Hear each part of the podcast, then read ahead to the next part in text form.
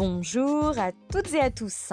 C'est l'heure du flash de l'inspiration des Muses de Paris du mardi 26 mai 2020. On commence tout de suite avec une innovation, celle d'une machine à la lumière verte. Elle permet d'éliminer en quelques minutes 99,9% des virus et bactéries qui sont implantés chez vous, sur vos meubles par exemple.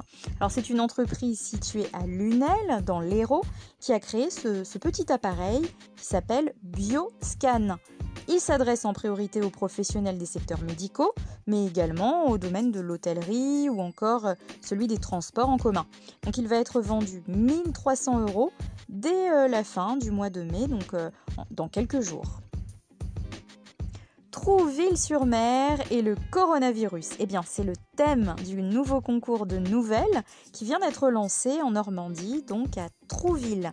C'est, cela s'appelle le prix Alain Spiès, du nom de l'écrivain français, qui est mort en juin 2008. Donc si vous souhaitez y participer et tester vos talents en matière d'écriture, c'est simple, vous pouvez le faire en envoyant simplement vos nouvelles avant le jeudi 30 juillet 2020 à l'adresse suivante spiesfr.gmail.com.